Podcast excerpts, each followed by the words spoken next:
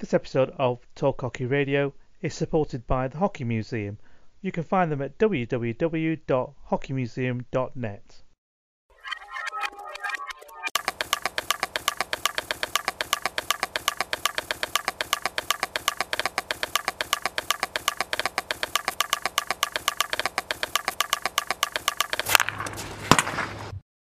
Hello, and welcome to another edition of Talk Hockey Radio. I have with me, as usual, uh, my co-hosts Fraser and Simon. Hello there, Fraser. Hi there, Taff. How you doing? Not too bad. How are you? I'm good. Good, good. You been doing anything um, over the weekend, or? Yeah, you know, just the the new UK pastime, just staring out of the windows and trying to remember what it's like to go out and do stuff. yeah, me too, mate. Me too, mate. I, I've been going out walking um, a little bit more with the kids and, and the family now every evening. So uh, at least I get out there and, and stuff a little bit. Hi, Simon. Hello, how are you doing, Taff? You all right? Not too bad. How are you? Not too bad. I've been in the living room. It's wonderful this time of year. uh, and uh, I went for a very silly 30 mile bike ride earlier, which I'm regretting a lot. you seem to do that a lot, though, don't you? You seem to go on a like a or these uh, excursion on your on your bike or or a, or a run or a, I never go on a run. oh, oh, oh, oh, is it not a run? Sorry, oh, overexerting yourself on, on weights and stuff. Uh, You're a glutton for punishment. Yeah, all fun and games. Well, you know, I'm a prime athlete. I can see that. I can see that. Um, well, thanks again, guys, for joining us um, again for this podcast. Um, hopefully, it's gonna, not going to be as long as um, uh, other podcasts. Hopefully, fingers crossed, because not been much happening around uh, the hockey sort of like family community type thing. So I'm just going to pass it over to you, Fraser, and let us know what we're talking about. Okay. Uh, so what we're going to be talking about is we're going to be talking about the FIH accounts that have come out. We're going to be talking about some new appointments in the US hockey setup, some people leaving their position from Hockey Australia. We're also going to be talking about uh, the Argentina series against India, the Olympics, and what's happening there. And then we're going to get into some other stuff. Okay, cool. All right then. So let's let's start off with the um, what the uh, the FIH deficit then. What's what is it? I mean, I, I, have read stuff about it from various different websites and things like that and publications. It's it's looking not so good for them, really, isn't it? Yeah, it, it definitely doesn't read well when you look at it. Uh, so they are around half a million in debt from 2019. It's apparently about double the deficit that they had in 2018 when you look into some of the reports, it talks about them looking to have a profitable year in 2022 around the Men's World Cup, which to me is just a really kind of odd way of looking at how to how to run your national governing body of yeah we're going to throw money everywhere and then hopefully in this tournament in the future we're going to make it all back okay um, yeah i read i read uh, quite a few things about it as well and and and generally people are saying virtually what you what you basically said. You know, how are they looking at it? Uh, you know, as a future uh, gain of money or whatever. Now, my thought would be, my thought when I heard heard about this half a million pound virtually um, deficit on there is we've had COVID, and um, they've not had many conferences. Go- well, they've not had any conferences going on. They've not travelled uh, to various places for uh, international hockey events and things like that. I wonder how much of a deficit it would have been if they'd actually had that sort of thing going on as well. It might have yeah, been more. Mean, it might have been double. I don't know. Or, or, or, or have they lost out because of the Pro League? I don't know. So there's definitely a lot of stuff in the articles that I've read suggesting that a substantial amount of these losses are due to setting up the Pro League. Mm. And obviously, when you're setting up a, a league like that, you're going to have losses. The thing that I found really kind of concerning about that is that it talks about the actual money coming in, mm. and it talks, I, I, believe it's a million euros was the TV uh, and broadcasting money that it's listed as coming in. Right. But the actual uh, money earned throughout the period is about 2 million down on what it was for 2018. Now, I can understand having a loss because, you know, you're setting up the, the Pro League there's a lot of money going into that, getting uh, stadium set up for the TV coverage and stuff like that. But surely you'd expect a bit more money coming in as well. Mm. Si, any thoughts? Yeah, I mean, I'm not surprised. Um, my main concern would be the national associations who are going to suffer um, because they don't. I don't believe they get the uh, revenue from the TV deals. Um, and when you obviously the UK, uh, sorry, Great Britain did a good job of getting stadia filled, and, and so did a few other countries, but the majority seem to struggle quite a lot. Um, to me, the, the Pro League is not sustainable by any stretch of imagination. It's not sustainable on a economic uh, measure. It's not sustainable environmentally. The idea that you're carting around all these teams and the staff and the umpires around the world for these for these different events, and it's it's a lot of effort. Whereas with the traditional tra- uh, tournament methodology, it was much easier. Um, looking at things like the income they had, I think it was uh, nine million income, and then they had almost a third of that on expenses, which is pretty astronomical. Hopefully, taking on lessons from how they could operate during 2020 with COVID, those expenses could come tumbling down. Um, I think there's there's a lot of good information on inside the games and, and hockey world news about it. Um, but yeah, it, it, it's not a massive shock, is it? I think the fact also it took so long for the accounts to come out, mm. it was going to clearly be uh, bad news uh, mm. for the FIH. I mean, like I, I think I, I, agree with you, and I think we've uh, we've actually spoke about this in other podcasts as well. Uh, the Pro League in its current format is not. I don't think it's sustainable, not for the national governing bodies, because obviously it's a it's a big expense. It's a it's a bigger expense in the in sense of um, if they were actually going out doing you know tournaments for a week or two weeks or whatever.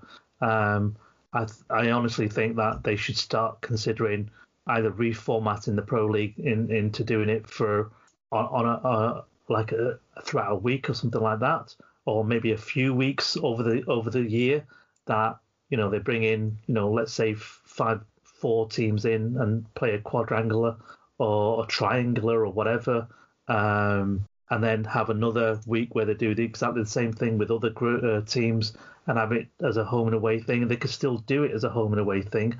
Um, but in the sense that um, it would have to run, it would probably run over two years as it normally would do anyway.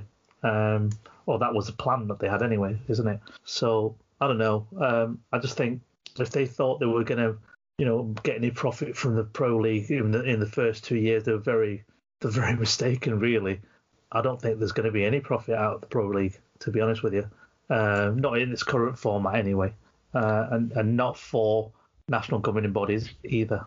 I think you know everyone's going to be in the situation where they're spending too much money doing the pro league, going around flights, you know, accommodations and things like that here, there, and everywhere. Uh, I don't know. Has the pro league got any sponsorship attached to it? Um, I think it's it's no, I don't think so. I think it's the region, the regionals, regional, or or, or, or let's say, for instance, um, I think if it was held here in, in the UK or whatever, it may be put under the umbrella of the uh, of Investec previously. Obviously, it's uh, going to be Vitality now uh, for the women, at least. Anyway, I think it's they do it that way. I'm not sure. Uh, it, like used it to be do. Hero, didn't it? But they pulled out. Yeah, but I think it's local. It's local sponsorship now, isn't it? So let's say it goes to India, it would be whatever it would be, Odisha or something like that. And in in the UK, it would probably be Vitality now or something for the women. But men, if they get the if they get a sponsor, it will come under their umbrella. I don't know.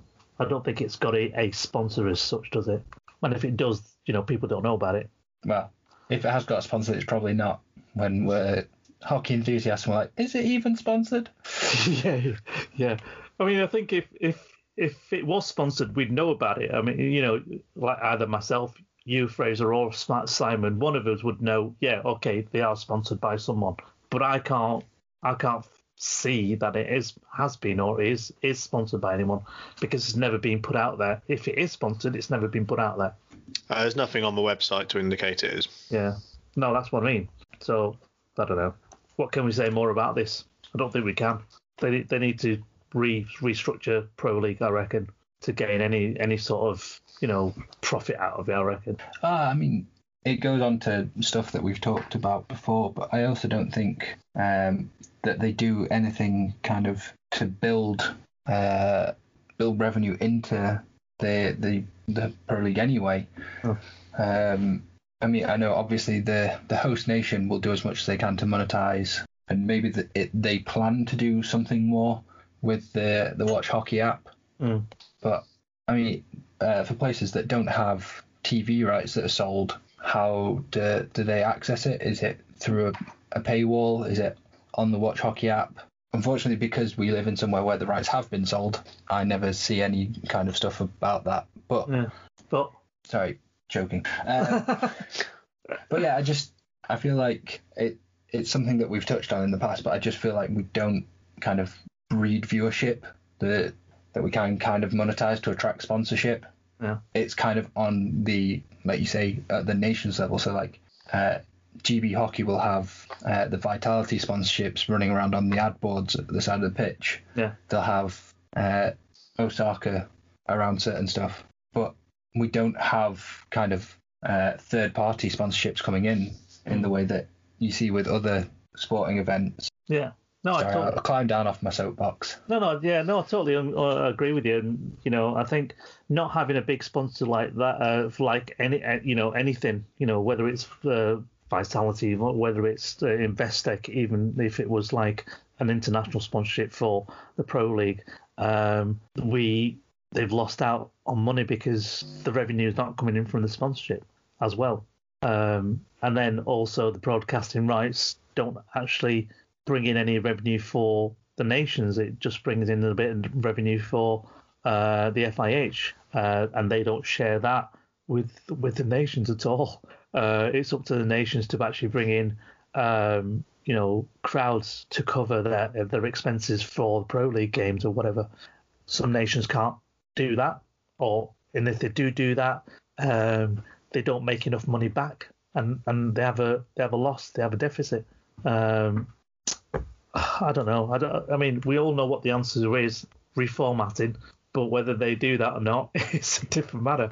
So I don't know. I think we could go around in circles and sort of keep going on about it, really. But uh, yeah, No, it's the same same thing. I think we often say. There's a lot of people in the FIH who are doing lots and lots and lots of good, but there are a few bad decisions taking place, which unfortunately reflect very negatively and overshadow the good that the good the FIH does. I mean, the, the, you know, there's there's some good people in the FIH, um, and and and I think generally they want to do good for the game. Some of them, but do they? They they just need to listen to the people, and I don't think they do. When people sort of like start, you know, they should look at you know social media, Twitter, you know, Instagram or whatever, and people and what people are saying, and when they tag them in in certain you know threads and so they say FIH, look at this. FIH, what do you think of this? And you know that sort of thing. I, they should take note and and sort of like think, well, okay, these these are the general public. These are the people that we're actually aiming all this at, and they're not happy with X amount of things going on or whatever. Can we can we change it? Can we can we do something about it? And I think there should be someone out there in the FIH turning around saying, look at this. There's a massive thread here, a massive conversation going on here with a lot of people saying a lot of the same similar things. Um, let's see whether what we can do for the future. Uh, but I don't think they do that. Anyway, anyway, right, okay, let's let's move on. What's the On next? to a really cheery topic now. yeah, Speaking of sponsorship, yes, go on. let's bring up that the women's hockey in GB have got a new sponsor. Yeah. Well, just now I mentioned it before, didn't I? Vitality. Uh, they just recently um, got a, I think, oh, I want to say it's two year deal. Is that right? Uh, I think You- it's a three year because I think Oh, it it takes be us up, up to the next Olympics. Yeah. so- Oh, okay. Is it three year deal? Um, right. Okay. And it, it covers sponsorship of the, the national side and also the women's Premier Division as well. Yeah. Yeah. And I think they've Uh, got some community outreach projects as well uh, outlined as, as you know early days. Yeah. I mean, when they when they did the um, the uh, World Cup, they had a lot of stuff that they were doing similar to what you just said, uh, Si, with like outreach programs and things like that before uh, pre uh, World Cup and, and and things like that, and you know giving a lot of advice to people about um, healthy living and all that stuff, and uh, and it was available to anyone, and they were giving discounts out left, right, and centre to to their to their you know programs and things like that. And I think a lot of people did take that up as well, um, and it helped them out. And hopefully, if they're doing virtually similar things now with, with you know community outreach projects and, and, and also when we do have tournaments back again, pro league or, or, or whatever, um, they'll be doing very similar things again. I think it's a good fit. It, it was. I thought it was a great fit for the uh, World Cup anyway when we had it, um, and I think I'm quite quite happy that they're actually on board, especially Yeah. losing you know Investec or not losing them, but you know their their uh, sponsorship was up anyway. So yeah, I think um, when when it was announced that Investec was moving on, uh, Vitality was the one that was obvious to me for women. Um, the synergies there, um, the purpose of Vitality, the way they work, what they do, the the whole idea that it's actively geared towards making you exercise and, and live more healthily. I think it's wonderful. Um, they've got obviously some really good role models in the women's squad. Um, I think the fits is really good. What they did at the World Cup, uh, you and I obviously were both there as volunteers. It they really did seem engaged. Uh, it wasn't just here's some money, here's our logo, now off you trot. They really did care about it and invested proper energy, not just finances, and that's also reflected in what they've done in things like the netball and the cricket World Cups. Um, so I'm, I'm really excited. I think it's a, a very positive step forward. Um, and uh, yeah, just just need to sort something out for men now, don't we? Yeah, yeah, definitely. I was hoping, I was hoping the, you know, the sponsorship would come in and they would sponsor both the men and the women, so that there would be, you know, they'd have the same sponsors or whatever. It's a shame that the men don't have a sponsor at the moment, but because I think they deserve one. They're getting better and better, um, and I think a potential sponsor should look at that and and think, well, you know, look at how they're playing. Well, not recently, obviously, because of COVID, but before COVID happened, they were they were getting better. They were actually playing well against you know the bigger teams out there. So I don't know, Fraser, what do you think, mate? Yeah, I mean, like you say, I thought Vitality was a really good fit when it was announced. Uh, I think they offer a great service. I know my sister is forever telling me about all the cool stuff she gets through her Vitality health insurance because she's an active person. Mm. Uh, so You see, that's that's it. There, they they reward you being more healthier, right? So basically, in the, the more you, the more you basically do things, as in like you know, go to the gym and whatever, and th- they've got this app, haven't they, or or something that that that whether I'm actually going off tangent here, they've got an app that you can actually, um, you know, um, log in your how much exercise you do and things like that, and that app then basically looks at rewarding you in, in, in the sense that you know you can get this or you can get that or you get points towards this or you get uh, you know money off here and, and discounts here there and everywhere. Um, I'm pretty sure that's the case. I, you know I, I don't have the app myself so I'm not that healthy. Yeah, Uh, like I said, I'm pretty sure uh, my brother-in-law got 50% off running shoes. They're forever getting points building up to go out for like trips to the cinema or getting discount meals at restaurants and stuff like that. yeah oh yeah definitely well It's it's, a you know it's a great setup, yeah yeah absolutely and I think they're a good sponsor and a good fit, as Simon says. Yeah, cool. Well, good good on the girls for uh, getting that, and and and I think it was probably inevitable that someone like that would come on board when uh, Investec went their all separate ways, kind of thing. Um, but yeah, I like it. I also like the pink as well, so it's good. That's You don't she like- said. you don't like the pink, do you? Not? No, no, no. I do. I do. I was just um, chuckling away in a very mature way at what you said. oh. okay, so uh, next next up, uh, Fraser.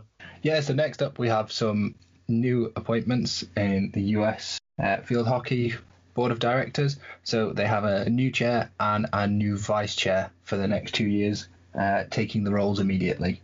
Yeah, um, I think this this it's not.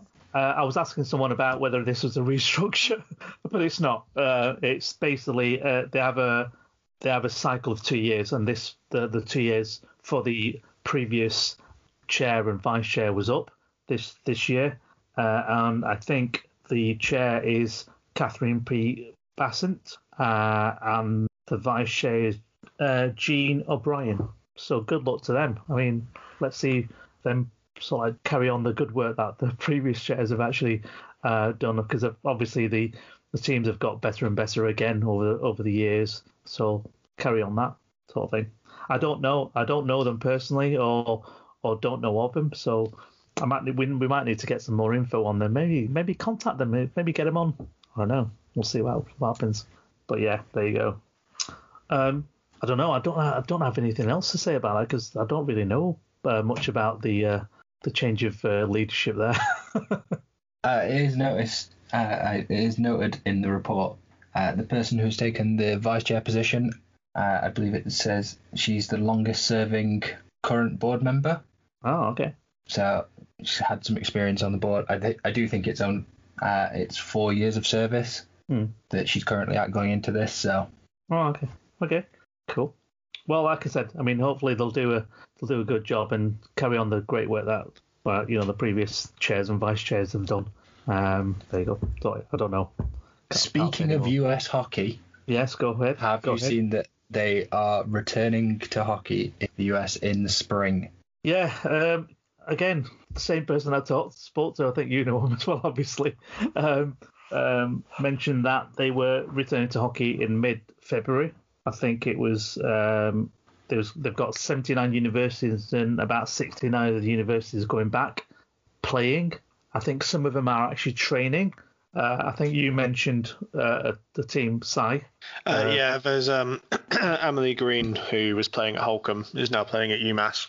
Okay. Uh, so I've seen a, a, few things she's stuck up, and it looks pretty bizarre seeing the snow shoveled off the side of a pitch, uh, and they're, they're, still playing there, and they've got their UMass masks on and all that sort of stuff. But I mean, it, it's probably one of the safest places, I guess, with the amount of testing and money they must have available mm. to facilitate it uh, with the NCAA.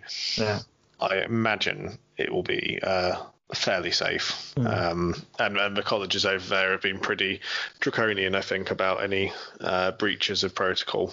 I think there's, they've not just been UMass. I think there's been other uh, oh, yes. uh, universities, obviously, going back and, and training. And uh, you know, I looked at their, uh, I think it was their Instagram or something like that, with a lot of um, images of them returning, obviously uh, playing and uh, not playing, sorry, training with masks on. And I think that's a quite a good good thing for them to do. And I think other other teams have been doing virtually similar, something similar anyway. Uh, but it all depends on which state you're in and what sort of you know protocols they have in place with regards to training um, for sport or whatever. But yeah, 69 out of the 79 um, you know, universities going back into playing.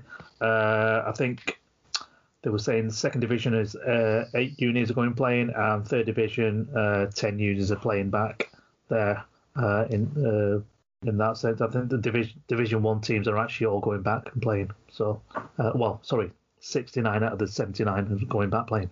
Um, so yeah, good luck to them. Uh, I, I, hope we can come back and start doing some some hockey as well here in England. But it looks like we won't be until probably March or or maybe a little bit later than that at the moment. It looks like anyway.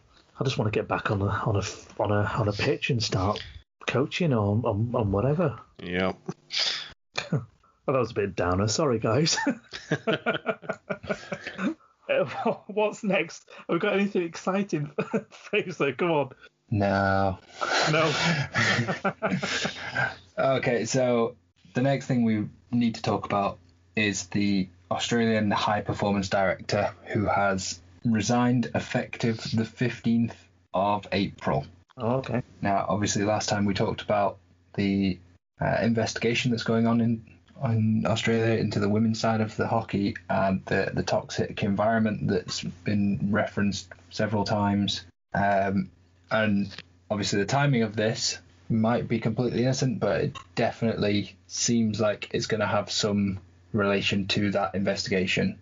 So, I mean, the, the, there's there's not been a conclusion to that investigation yet, is there? So, no, that's still it's, ongoing. It's, uh, a preempt. Uh, the the person has said that they will uh, be fully supportive and do anything they need to do as part of the investigation. But it, all of the reports that I have seen seem to kind of subtly suggest that this is a I'm going to jump before you push me kind of thing. Ah, okay. Which, like I say, until the report comes out, it's pure speculation. That, however, they want to report it. Obviously, the journalists they want to get people in and get them reading articles and don't want you clicking away. Mm. It might be completely innocent, but that's definitely the way all of the reports seem to be kind of swaying. Well, it, might be a good thing that they get a new performance director or whatever. Um, who knows? I don't know. I don't know what to say because we we've said lots of things in the past anyway about this in the last two podcasts. I think. Si, you got any more to add to on this? Though? Yeah, I'm not sure there's much else left to be said. Uh, the situation has not been well handled so far. There's obviously some amazing talent, and they just need to be given a room to prosper. Uh, and uh, unfortunately, I know it's not to prejudge it, but often there's no smoke without fire, um, and there's been a lot of smoke. So um, Yeah. maybe it's t- it's time to, to change things up. Yeah, I mean, wait, this this this is one resignation anyway, but I don't think it's just just one person. Uh, to be honest with you, that's um, you know contributed to what's happening in in Hockey Australia. I think there possibly might be a few others that might go beforehand, but you know we'll only know and from now until April possibly, or from now until um, the report actually comes out and the conclusion of the report. Yeah, I mean, there are you know there's positives to take. The men's thing seems to be pretty healthy uh, and, and good noises coming out there. So there's the potential for it to be good. Uh, But yeah, there's there's a lot of noise out there that's not so not so positive, unfortunately. No, not good for our game anyway, for sure. Oh, okay, anyway, go on then. Let's move on. Fraser, what's next? Next, we get to talk about some people actually playing hockey. Ooh, who's playing hockey? Who? Who and where? I want to move there. Go on, carry on. Sorry. So, India are currently out in Argentina having a, a series of practice matches. They're not classed as full internationals, Okay. they are just practice games. But I believe they are being broadcast on Simon's favourite app on his phone, the Watch Hockey app. Um, have you have you managed to uh, watch any of the games? Because to be honest with you, I'm going to say I haven't because I haven't. Um, they cancelled to the this t- today's game, didn't they? I heard. Yeah, that's Uh, correct. because They're recording. We've, they've cancelled due to bad weather. I Yeah. tried watching, and it will shock you to hear that after about four minutes of watching, the app stopped, and I couldn't get past the first four minutes. Uh, so unfortunately, I haven't tried. But there was lots of really nice graphics and lots of sponsors on it. Um, so if it works, it's great. Um, But uh, in terms of results, Argentina won the first game 3 2 on the 26th and then 2 0 on the 28th. Um, and as I think Fraser mentioned, it's it's basically kind of like an Argentina development squad, I think, against the Indian senior squad. Um, so it's good for the Indians to get a chance to play. Um, there's no crowd, unfortunately, from, from what I've managed to see. Uh, so it's not quite the same as an authentic trip uh, to in hockey. Um, but yeah, good good for them to get the, the opportunity to play. I thought, um, you know, Ar- Argentina were had a lot of cases of COVID and all that stuff. I thought there was a bit more of a, what can I say, a ban of ban from a ban of Argentinian people going to various, you know, destinations around the world because of their COVID rating type thing. Apparently, people can still go there. Yeah, I know that's that's ridiculous. I mean, all right, look, I I appreciate it's um it's an international team or whatever, and they will probably be quarantined anyway and or isolated from everyone else. But it's I just I don't know. I just I can't I can't get my head around that. People from Argentina can't go anywhere else, but people from outside of Argentina can actually come into Argentina. I think it's worth bearing in mind, particularly with Argentinian women. It's it's a massive game over there. You know, they're front page news. Um, so it's similar to our football happening for men over here. Yeah. Uh, probably not quite the same level, but they have the facility, uh, so they, they're probably able to to get round things. Yeah. Oh no, you you're probably right. I mean, they've probably got like um, you know isolated a, a hotel or whatever, or or some sort of accommodation for the team to actually arrive and, and stay isolated within a- a certain bubble, and then you know tran- uh, you know transporting from one place to another would be quite easy for them to do that. Um, but yeah, you, you're probably right. It is it is quite big there anyway, isn't it? So they probably might be in the same situation as any international football game going on here or whatever. And it, and I think is it it, it isn't in um, under closed doors as well, isn't it? Or, or or did you see any crowds when you when you or the four minutes that you got to see? No, it looked like there weren't any crowds present. Right. Um, I, I mean, it did genuinely. The presentation looked really good. It's just Yeah. I could not get past uh, the first four minutes without it crashing. I did try quite a few times. right. So you basically watched about four minutes of it and then it crashed, and then you tried to get back on it again, and it just didn't work, or it worked for a while and then crashed again. Or Exactly the same point. It's uh, the start of a short corner uh, for Argentina. Uh, the Indian team are just getting ready. I think the Argentinians are looking impatient, and then bang, it freezes. okay, right. And is that watching live or is that watching like a, a catch up? Uh, that's on. That's on Service. catch up. Oh, okay. All right, so it's not even like it's a, a stress No. load problem with too many people trying to log in and watch on the Watch Ho- Hockey app. So is it still on there then? Would it would it be a full game on there? I might have a go. Yeah, you, you can watch retrospectively the ones which have already happened. And Right, I believe they're broadcasting live as well. It's just it's obviously time of day doesn't really suit us over here. Yeah, yeah, yeah. I might have a I might have a goose, uh, you know, have a goosey gander um, and see if it works for me more than more than four minutes. I, I'll let you know, and if if and if it does, I might not let you know because then you'll be disappointed. Sorry. That's all right. No, I, I Are mean, you suggesting the FIH is targeting Simon after his mean comments? they might be targeting all three of us because we don't say anything nice about them. I don't know. we, we say plenty nice about a lot of them. oh yeah, we just- do. Yeah. You know, Yeah. just don't record that bit. Uh, but I, to be fair, I haven't tried it on the iPad. I haven't had a chance, but on my laptop, which is what I normally watch on, I couldn't get past it. Well, if you're listening, FIH, uh, do something about that. I mean, I don't know why it's stopping at four minutes. It, it seems to be one of those like cut-off points kind of thing, you know. Anyway, um, Fraser, did you get to watch any uh, at all, or did you not? No, I I have not had a chance to even attempt to watch it as of yet.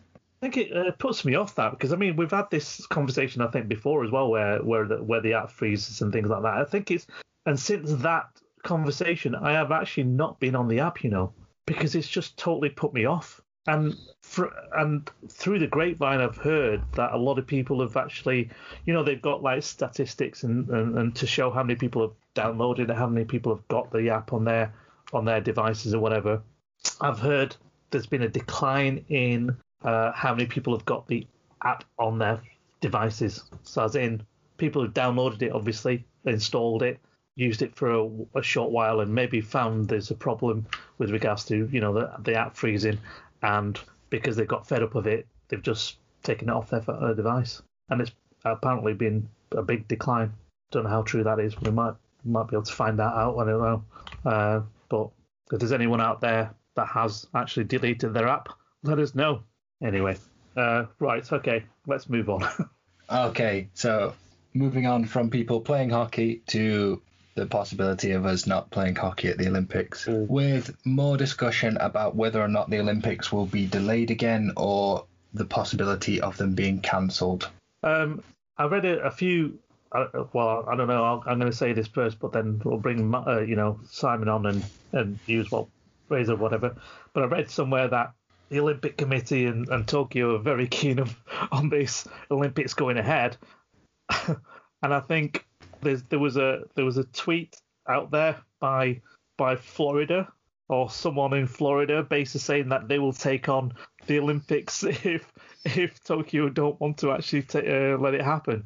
Uh, I was thinking, uh, okay, fair enough. You might we might be able to change the venue from from Tokyo to to Florida, but it's a different thing. It's a, it's something totally different that you, where you know you can host a sporting event in a pandemic or whatever, but hosting multiple events, you know, in Florida is going to be a, a mammoth task, isn't it? Really, where they're going to get the uh, you know the volunteers from, for starters, um, it's I don't I, I don't think that's going to be feasible anyway. But I don't know what, what did, have you heard anything like that?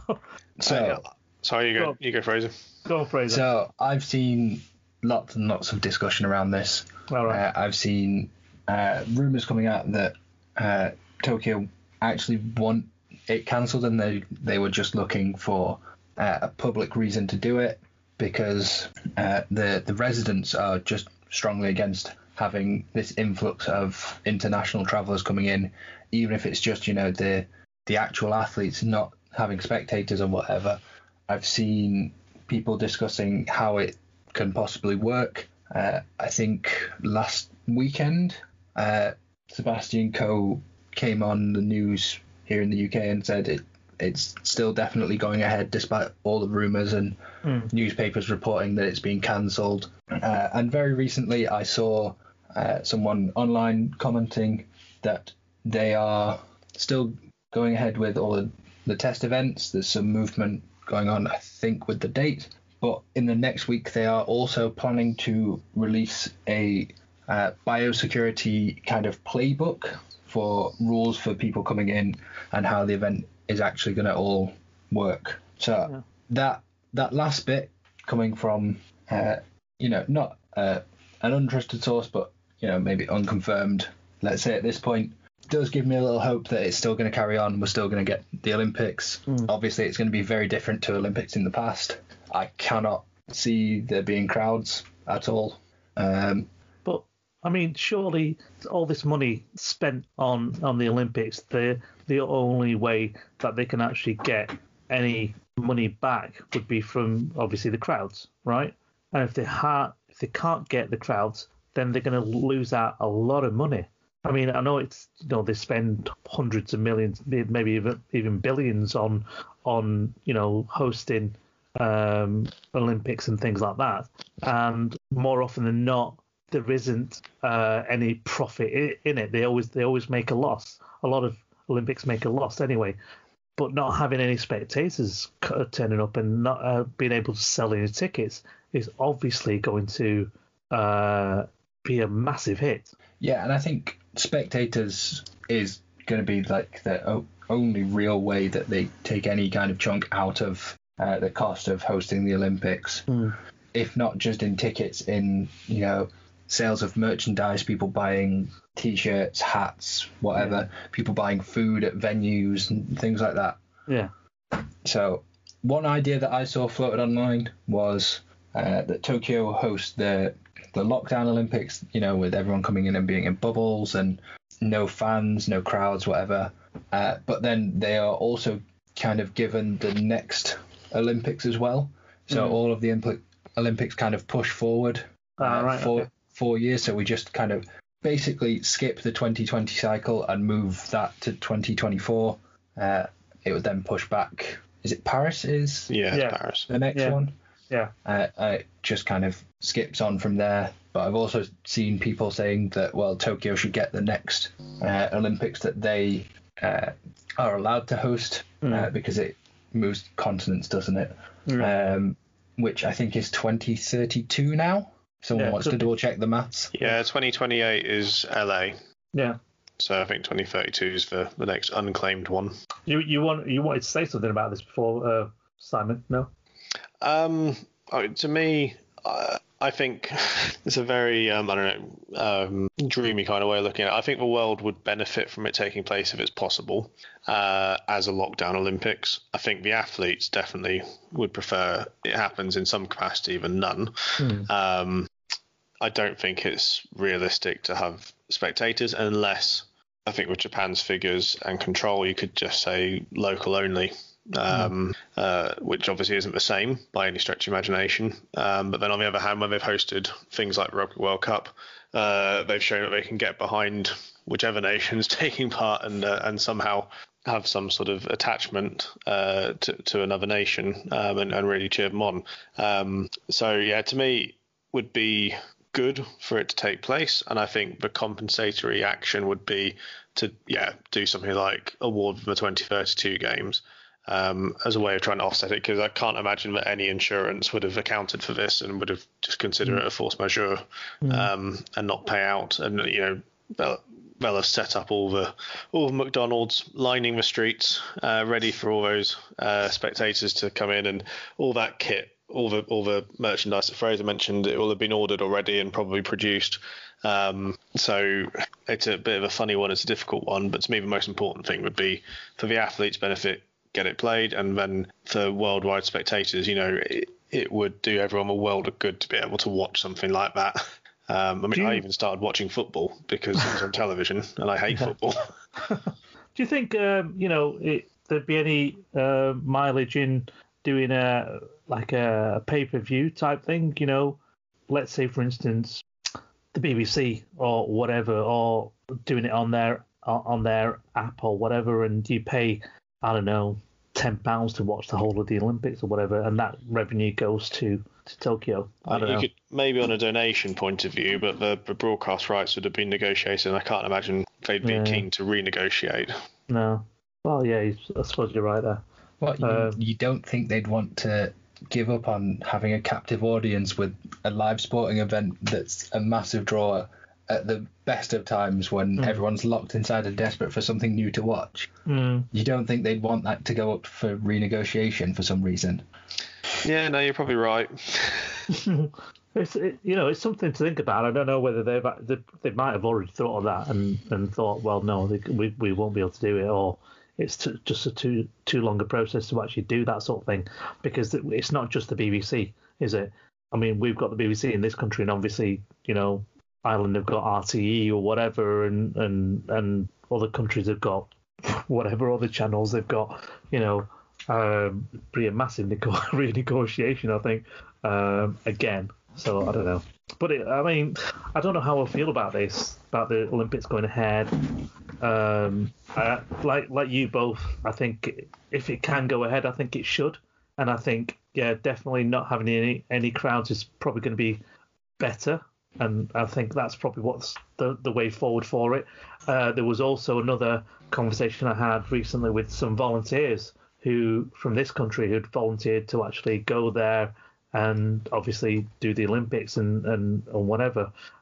And I think it's going to be a very difficult situation now if it does go ahead because they don't know where they stand at the moment, whether they can go over and do the volunteering or because it might just be too late for them to actually, you know, get accommodation there and uh, get flights over and, and things like that. I mean, obviously with the cancellation last year, they got their money back, I think, for for most of the stuff. Uh, the accommodation that they had in place for Tokyo, the people were kind enough, uh, and this is only people that I know, obviously. Uh, the people that um, they had the um, accommodation booked with said they would defer it to next year, which is obviously now this year. But whether they can actually go there is uh, is a different matter. I don't know. Don't know what your thoughts are on that one. Uh, you know, quite difficult. Yeah, No. I think it, it's a difficult situation. Like we said, we, we want them to go ahead in whatever way they can go ahead. I think we Uh, need it. Like like you were yeah. saying, Si. I think we need it. We need a big event like this, especially the times that we've had over the last, you know, 18 months. Or, well, no, not 18 months, but 13, 14 months or whatever of the uncertainty that we've had. I think we definitely need something like this happening to just for our sanity, I reckon. Do you know what I mean? So, uh, what's next then, Razor? Okay, so next we get to talk about another tournament. The Euro Hockey Tournament dates have been announced. Yeah, I, I, I read that, but go on, I'll, I'll let you guys say whatever you need to say first before I do. Anyone? Anyone got anything? Well, I think that they're, for the most part, they read as pretty sensible. Um, and where time dictates it, they've made some commitments, and where they can try and put it off for a bit longer, they are. I think um, they said the end of February for things like Euro Hockey League, um, and for the smaller Euro Hockey Nations ones um, as well. I mean, personally, I had been toying with the idea of trying to head out to the Czech Republic for the Women's Nation 2 tournament, as I knew some people playing in it. I know someone at the host club, and uh, the weather would probably be quite nice. Um, but I suspect, unfortunately, it may not go ahead. Um, and then for the for the Euro Nations one, the way I interpreted what was written was the implication is it will go ahead, but they'll if they have to, they'll do it behind closed doors, sort of thing. Um, which obviously is, is better than nothing. And uh, the Euro Hockey Federation does a good job uh, and has good partners for streaming. And at the Wagener Stadium, it's it's very well set up for that sort of thing, and there's plenty of hotels and whatnot nearby, so players can be shuttled in and out safely. Um, so yeah, I think they're being responsible, trying to keep people informed. Uh, yeah. But it's, it's clearly very difficult right now. And there's obviously some some countries are dealing with things better than others. Um, uh, some are vaccinating faster than others, and there's a lot of things at play here, really. Mm. Fraser. Yeah, I mean, I think Simon's pretty much well covered it. Um, it it's good to see the the plan is for it to go ahead with them making decisions as late as possible to give them the most chance that it's all going to be kind of positive and we can get the games in. Uh, again, like you said, if it has to be behind closed doors, like with the Olympics, I'd quite like it to go ahead behind closed doors. Mm. Uh, get it out on Simon's favourite app, the Watch Hockey app. yeah. Get it out there for people to watch. You know, it, it might be a chance while we can't get out and play to attract a bigger audience to watch hockey. Mm. Because, as we've discussed again numerous times, I think that a lot of the time when they put games on is when people are actually wanting to be out and playing themselves. Uh. So, with no hockey being on, maybe this will kind of drive people to, to get online, get the Watch Hockey app, and and hopefully be able to watch the games. Yeah, I, th- I think um, it, it wouldn't. I don't think it would be on the Watch.hockey app because it's a Euro hockey event. I don't think they show Euro hockey events on Watch.hockey, do they? But um, don't know. For I've me, not used the app, so I don't know. uh, the, for me, the Euro Nations Championship, the top one, the the, the A class tournament, um, that one has so much potential to be such an exciting one. I can remember when we won it as England in 2009, and it shocked everybody. Um, and it was because we were the ones who responded best. This is me with my incredibly insightful level two hockey coaching qualification. Um, we responded best to the rule changes, and we took advantage of it best. And we obviously had we had, had some we did have some genuinely very good players and a good squad at the time, but we were we responded to the opportunity there. And with the condensed calendar, I do really sincerely think that there could be some surprises taking place if the tournament goes ahead. Um, because obviously we know, having spoken to players, they will want to win. They will want to take it seriously. They're not going to pull out tackles necessarily. But on the other hand, things like uh, when uh, Vincent Vanasch uh, at the Euros in 2019, he knew he had known for a number of years that the Germans were using that hand to stop a short corner, but he ripped it out when it had the most critical value. And if you're trying to fight for an Olympic medal in a few weeks' time, are you going to rip out some amazing tactics, short corner routines, little things in the back of your head that you've been waiting to unleash? Probably not. That's where some of the smaller nations have that opportunity, I think. And it could can you imagine the impact it would do, say, for example, if if the Welsh got into a medal contention, um, if the Spanish won it, you know, I'm, I'm, I'm, that's, the Spanish, to be fair, are should be gunning for a medal at the Olympics as well. Um, but but it's that sort of thing that's in my head, thinking, wow, what an amazing moment that could be uh, mm-hmm. for a country to progress because they were the ones who seized the moment. So I really, mm. I really do hope it goes ahead. Yeah, I, I think I, I, agree with you on that one. I think it's going to be who's actually coped well in this pandemic. who's actually prepared the the best or, or, or, had the best preparation because because even with this pandemic going on, you know, how many people or how many nations have actually been able to actually practice or whatever, prepare for the tournament, whatever, you know. And I think, uh, you know, like you guys are saying, I think the way the uh, the Euro hockey people have actually put out the of press release to sort of like with a bit of caution as well, you know, saying things like, um, you know, we we will look at it at this date to play it two months down the line. And I think the first one is their first decision is going to be on the uh, I want to say the first of February for the Euro Club Trophy uh, and challenges, uh, which are going to be uh, held between the 31st of March and the 5th of uh, April. So their decision for whether it goes ahead is going to be on the 1st of February. And then you've got the club challenges uh, after that in May, but they're going to make a decision in March. You know, and and you know they're giving themselves two two month window, but also sort of like saying, you know, if anything happens adverse happens in between that, then we're going to make a decision to sort of like say, no, I'm sorry, yeah, we did say it was going to go ahead, but unfortunately, because of various circumstances, it's not going to go ahead. I don't know. Some of them might go ahead. Maybe all of them might go ahead. You know, uh, who knows? But some of them might go ahead and some of them might not. But at least they're giving their giving everyone a, a, an idea of this is the this is the calendar. This is when we're going to make the uh, make the decision on the tournament that's going to happen two months down the line. Uh, but also, we will actually reserve the right to sort of say, look, it might not go ahead. But like you're saying, you know, with with the Olympics, I hope it does go ahead, even if it's under closed doors, and because we need it, even if it's on the Watch Hockey app. but I don't, like you're saying, I don't think it's going to be good because Eurohockey have got their own Eurohockey TV thing, so which is so much better. Sorry, I think I think the FIH need to learn something from Eurohockey here for sure with regards to streaming games and, uh, and things like that because they do such a, a much better job than I don't think any other organisation. To be honest with you, I don't I don't know other national governing bodies or whatever, or, or regional governing bodies that do a, uh, uh, as well a job as uh, Eurohockey do. Especially Comments with, like that, why we're not on the Watch Hockey app. I have to go through these weird third parties like iTunes and Spotify. Who's even heard of them? it's like that up and company company that Simon mentioned the other. What was it? You YouTube? YouTube. Uh, yeah. um, look, I don't. Uh, you know, we could we could we could probably talk about and talk about the Watch Hockey app all the time, but I think they really need to learn from people that have already got something established like this, uh, and and wonder why people are uh, are taking the app off their devices. Um, why they're doing that? Why they've got decline declining people not watching watching on their app or whatever.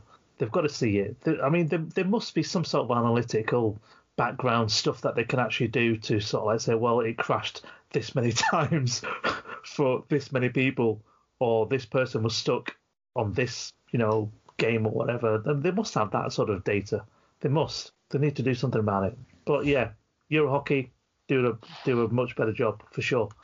I think it's it's worth bearing in mind that the Euro Hockey Federations it's been around for a long time. Also, there's a lot more uh, political and sociological alignment between the nation states within it, Hmm. which compared to other continental federations maybe there isn't so much. And the FIH sits above all of those, which you know there's all all potential conflict available there of priorities and attitudes on different things. So it's probably not quite as easy as we like to think it is. Um, but yeah, know. from from my point of view, definitely the the Euro hockey guys do an amazing job, um, and they they've made some very tangible impacts uh, by working in partnerships with people really well. I mean, I, I don't, I- I don't know who the Euro Hockey use for their streaming and uh, or whatever, but wouldn't wouldn't if you if you had something that's something that's working right uh, as an as an organisation, you would hopefully talk to those people and say, look, you know, your your website really works really well. Your Euro Hockey TV works really well. Who do you use for that? What's what's the setup like and things like that?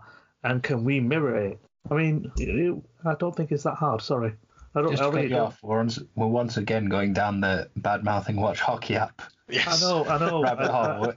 Let- let's, you know let's what? turn off. Let's let's stop laying into the watch hockey app. Maybe this is why we take so long to record every time. we just get onto bad mouthing watch hockey and we lose half an hour. I, th- I, I don't think it's just us that bad mouth the, the Watch Hockey app, you know. But not. But to be fair, they do move on quite quickly. yeah, I know. Sorry, but it, but it all goes down. It, you know, it's it's connected, interconnected, isn't it? The Euro TV and all that stuff. So streaming. Anyway, carry on. Let's go. Let's move Yeah, on. onto Sorry. the Watch.hockey app now. We've got a specific place in the run sheet, right? You say run sheet. I've I've got it just all of Sunday blacked out of my calendar. oh dear. Okay. Anyway, carry on. Let's go. What's what's next, uh, Fraser? Okay, and our final talking point is the announcement of the new French national team kit. Oh yeah. I assume you've both seen it. Oh yeah. Have you have you seen it? I have. What- oh, that, that was in sync there, boys. Hours Um, of practice. What? I didn't even say one, two, three. Uh, but yeah, uh, what do you think? This they've got two two versions, haven't they? One a red one and one a blue one. I, I think it is immediately a contender for nicest looking kit. Yeah. Um, and the the extreme close-ups they posted on their Instagram stories, it looks a proper nice bit of kit. Um, uh, I'm I'm just scrolling through some of the comments on on the Facebook, and the the reaction from the French fans is. I was about to say exclusively positive, but I've just seen one where someone's really laying into it. Um, really? um, what have they said? What have they said? I can't translate it that fast enough. Um, but no, uh, I, I think it looks really nice. Um, uh, it's good also to see a different brand um, in the mix. Um, I, I've never made Yeah. a secret. I miss McGregor from uh, from a Dutch game, um, so it's nice to see another brand in the mix there. Um, I found it a bit weird that uh, they are, and I, I, I asked them directly. The French Federation confirmed that the women are using the sort of t-shirt style over the vests, which seem to be more popular across the ladies' game. I'm sure there's a, a very good reason for that, probably to accommodate the flag in the sleeve. Um, but no, I think it, it looks really good. Um, it's it's quite quite exciting. Razor? Yeah, I mean, it's always good to have as many brands out there with different designs, make each national team kit kind of more uh, iconic, make it stand out. Um, I, I've made numerous comments in the past uh, when certain companies come in and take over, everyone's playing in the same kit in a slightly different colour. Yeah. And I think it just takes some of the the individuality out of the different countries, uh, and you know down to club level as well. I think having a good range of of brand options available for kit just makes clubs stand out a little bit more. Yeah, I think you know, like like you both said, I I, I kind of like the idea of it not being that brand of brand on, on a kit and it's a different brand. Should, should we mention them? But should we mention? Did we did, have we mentioned who it is? We haven't, have we?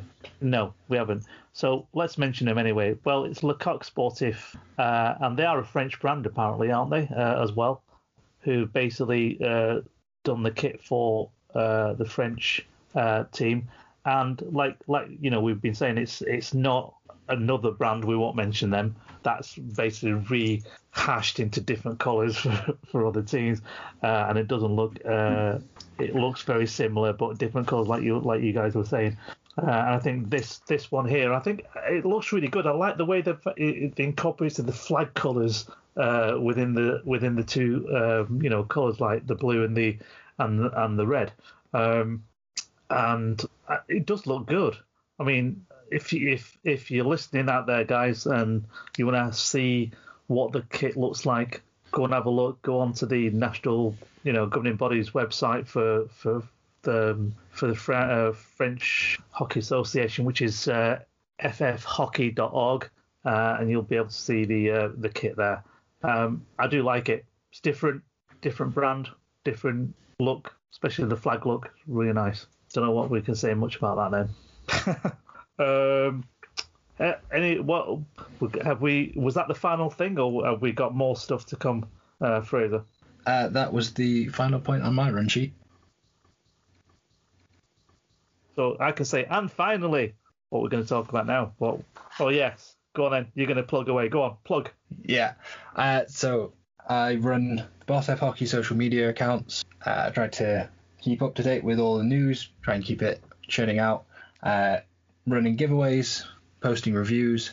Uh, I have set up a Patreon to try and cover the costs of the international giveaways, uh, which is patreon.com forward slash Boss Hockey. It gets you early access, it gets you in some entries into special exclusive giveaways and some exclusive content. So over the past couple of weeks, I've put up reviews of the Osaka Ido shoes, the Adidas Lux 2.0, and I have just recently put up the Mizuno Wave Panthera shoes. Uh, so that's three out of the the top range shoes that are available on the market today. Uh, I have some more reviews going up at some point soon, hopefully, uh, and I have some more coming as soon as we get out of lockdown. Oh, okay, cool. So you've got like a giveaway still? Is it is that still active or Yeah, when does so that finish? I have uh, a massive five stick giveaway going on currently. Uh, it's coming to an end shortly, so get on and get entries in. But once that finishes, I have got a couple more giveaways lined up. So there's there's always stuff being given away. Cool. It's just that I don't get any of the stuff anyway, but you know, oh well. Even though I know you well and you know we're friends, you never give me anything. Hey, it's luck of the draw. Yeah, but it should be like friends, you know, like friends stuff going on around, you know. You want to be friends with benefits? with Fraser? No, no, listen, that's not what I said. This used to be a safe space, Simon. yeah. Anyway, moving on. The website's still down, as you can see, as you know. Um, still having trouble with with uh, the the shop bit of the website, so it will hopefully be on in before the next podcast is out. Fingers crossed. I am actually getting some help from proper people that do websites, uh, so hopefully, fingers crossed, uh, it will be up and running um, soon. That's all I can say. Um, but it'll be good. It'll be worth the wait. I'm pretty sure. Uh, hopefully, it will be anyway. You know, we'll have a lot, we'll have a shop. You can buy stuff from us. You know, I'm I'm I'm not like uh, Fraser. You know, with this Patreon thing, give me money for nothing and all that. whoa, whoa, whoa! It's not for nothing. I'm joking, joking, Fraser. But yeah, sorry. That's yeah. why you don't Yeah. win. That's why I don't win. So, so you're telling me that you actually select people not by random? No, I select the winners by random, unless it's you. then you just put me back in, in the pot. Thanks, Yeah. Fraser. How I know. If I pull Taff out, that was a practice. Cheers. Thanks a lot, mate. I really appreciate it. Now I know. Now I know why I don't win. Not that I actually put anything like you know enter the competition anyway. but, but yeah, okay, cool. On that bombshell, we'll call it a night. Uh, thanks for joining us, Fraser and Simon. Uh, as always, it's uh, it's a pleasure. Um, please do listen out for our special uh, interview with um myself, Fraser, and Simon. Uh, and who do we, who we interviewing, Simon? Who do we interview? Who we interviewing? It was uh, young Philip Roper and Brendan Creed. Oh yeah, that's right. It was actually quite good. I liked it. It was good. Uh, quite good fun. Uh, you know, you're in for a treat, guys. So watch out for that special uh, in the next uh, week or so. You know, there's one other thing before we leave. Sorry, I forgot to mention. Have you guys heard of this app called uh, Clubhouse? Yeah. You have. Are you on there? No, Okay. need an Um, invite. need an invite, I'll invite you. Um, basically, Clubhouse is uh, like a an audio chat app, um, and I think Keely Dunn from FH Umpires is on there. So hopefully, you know, people who've got the who've got the uh, Clubhouse app will be able to get on there and search for Keely and her little club thing that's going to go happen uh, with regards to rules for coaches and umpires.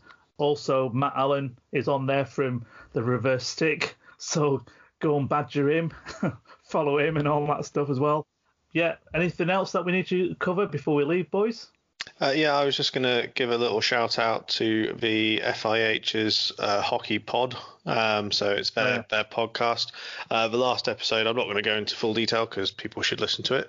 But um, they had uh, Norman Hughes talking uh, really well about um, ID hockey, which I think was was it was fantastic to listen to to understand about the benefits and the history of it.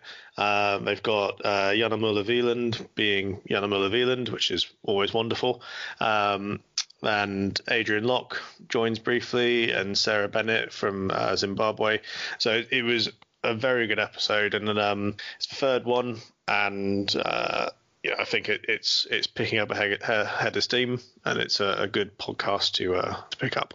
Cool, yeah. I'll I'll uh, probably listen to that. I didn't get a chance to listen to it before our podcast, anyways, but I will definitely definitely uh, get a uh, have a listen to that one.